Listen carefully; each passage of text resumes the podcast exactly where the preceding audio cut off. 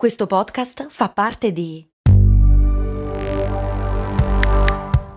Voice Podcast Creators Company.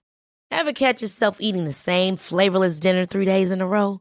Dreaming of something better? Well, HelloFresh is your guilt-free dream come true, baby. It's me, Kiki Palmer. Let's wake up those taste buds with hot, juicy pecan-crusted chicken or garlic butter shrimp scampi. Mm. Hello Fresh. Stop dreaming of all the delicious possibilities and dig in at HelloFresh.com. Let's get this dinner party started. Ehi, ps, lo vuoi del senso di colpa? Tieni, ecco.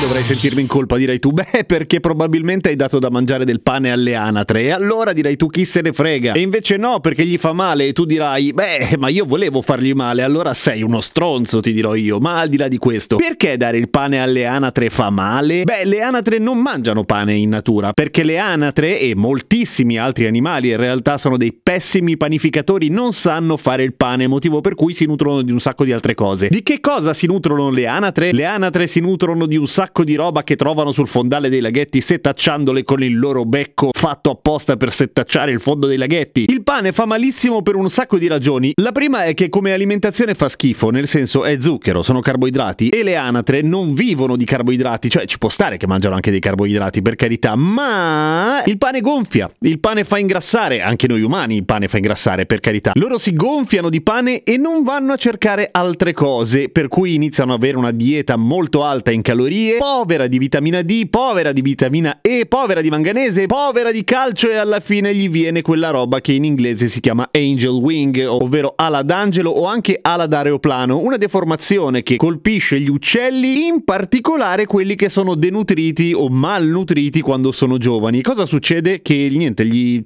hanno le ali che gli sparano verso fuori e non riescono a volare. E questo per un uccello non so se è facile da intuire, ma immagino di sì, è un cazzo di casino, perché gli uccelli bene o male volando ci campano. Se non vola non riesce a scappare, non riesce a procurarsi del cibo e soprattutto non riesce a divertirsi un sacco, perché diciamoci la verità, volare deve essere proprio proprio divertente. Ma non finisce qua, perché il pane, soprattutto quando si tratta di specchi d'acqua piccoli, dà il via a un processo per cui aumentano le alghe e soprattutto aumentano un sacco i batteri che ci sono nell'acqua. Per cui non solo gli dai una roba che gli fa male, ma gli mandi in vacca pure l'habitat. E non solo, a volte quando iniziano ad esserci tante alghe aumentano i, i topi. Non si sa bene perché, però comunque sta di fatto che le anatre vivono male. Anatre o papere, direte voi? Beh, la stessa cosa. No, è sbagliato. Avete in mente un'anatra? Ecco. Avete in mente un'oca? Sono molto diverse, giusto? Le oche sono quelle che hanno il collo molto lungo, che volano tantissimo. Anche le anatre, a dir la verità. Che volano tantissimo, sono tutte bianche. Mica sempre. E in genere cercano di ucciderti. Questo sì, questo è vero.